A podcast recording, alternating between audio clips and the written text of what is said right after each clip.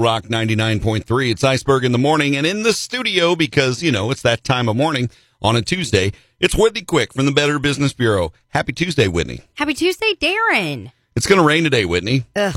Yeah. So, uh, in, in honor of it raining today, we're going to talk about how the haters are trying to copy the BBB. It has nothing to do with rain. It was a terrible transition, but like you know, the. Better Business Bureau is well known as an organization where you can go to and get honest answers about businesses and their reputations and get scam reports, all the things we talk about all the time. Everybody knows that. You go to the BBB, BBB.org, biggity bam, it's tattooed. Somebody out there has got your website tattooed on them right now. I hope so. And, you know, with great fame, sometimes comes some imposters, and right. that's another way they're trying to scam us. So let's talk about it.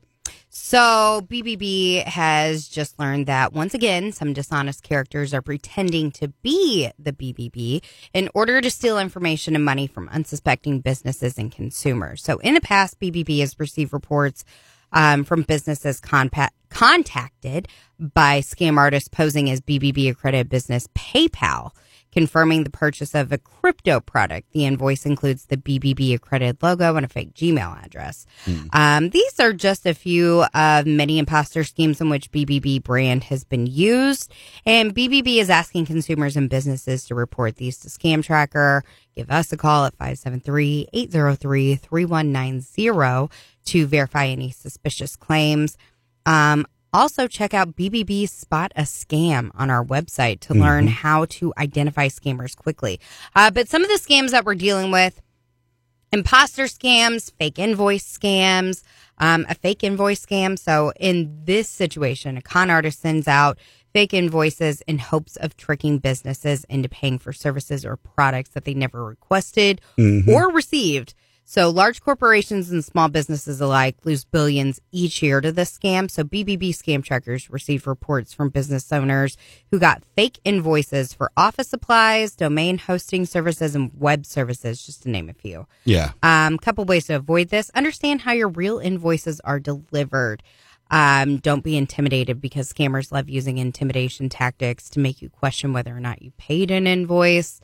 Um, make sure that you train your staff. This is the big problem is whenever people get mail, um, coming in, a lot of times they just write the checks and get it done with. Right. Here's an invoice. I need to pay this. Yeah, Here's an invoice. so- I need to pay this. Make sure whoever you've got doing that is um, aware of the invoices that do need to be paid.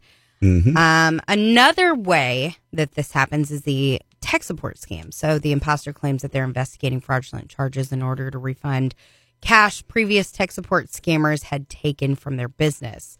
The catch is that the imposter needs to access the victim's computer to fill out a form. Um, they claim that once the form is returned, the company will be refunded the money, usually about five hundred dollars. The BBB, or I'm sorry, the imposter takes the victim to a realistic site using the BBB logo and then tries to access the victim's bank account um, or hold the victim's computer hostage for money. hmm And this is, you know, they've been around a long time. And this is when we talked, uh, what was it about a month ago? We were talking about some of those schemes where they'd pop up on your Mm-hmm. screen, that kind of thing. That's, this is kind of what we're talking about. Yeah. So the easiest thing to do is just exit out, turn off your computer. Um, watch out for anybody that cold calls. So a caller will claim to be from a known tech support company. Those never call you. You've got to call Yeah. them. Um, watch out for sponsored links, emails that have um, any attachments in them, things like that. So just don't fall for a BBB imposter. BBB does sometimes reach out to consumers and businesses. However, BBB will never ask you for passwords or information to access your personal device. If you were unsure if it's really BBB, give us a call. Um, if you've been a victim of a tech support scam or any other scam, uh, report that at bbb.org slash scam tracker. Yes, indeed. And, and when you, you made a good point there and, and the emails too, when you're getting an email from a company and it says, you know, support at, and it's not amazon.com or, you know, it's not the URL from the website. That's also a good sign. If it says, you know, support at wearescammingyou.com. Yes. Pretty, pretty big pro tip there that that might be a scam. but again, your resource for, and for all the haters trying to copy, yo, check it out. BBB org and yeah you can get all those scam resources right there. Read up stay apprised of what's out there. Wendy thanks for coming in today. Thanks for having me. always a pleasure. We will continue rocking out with slipknot next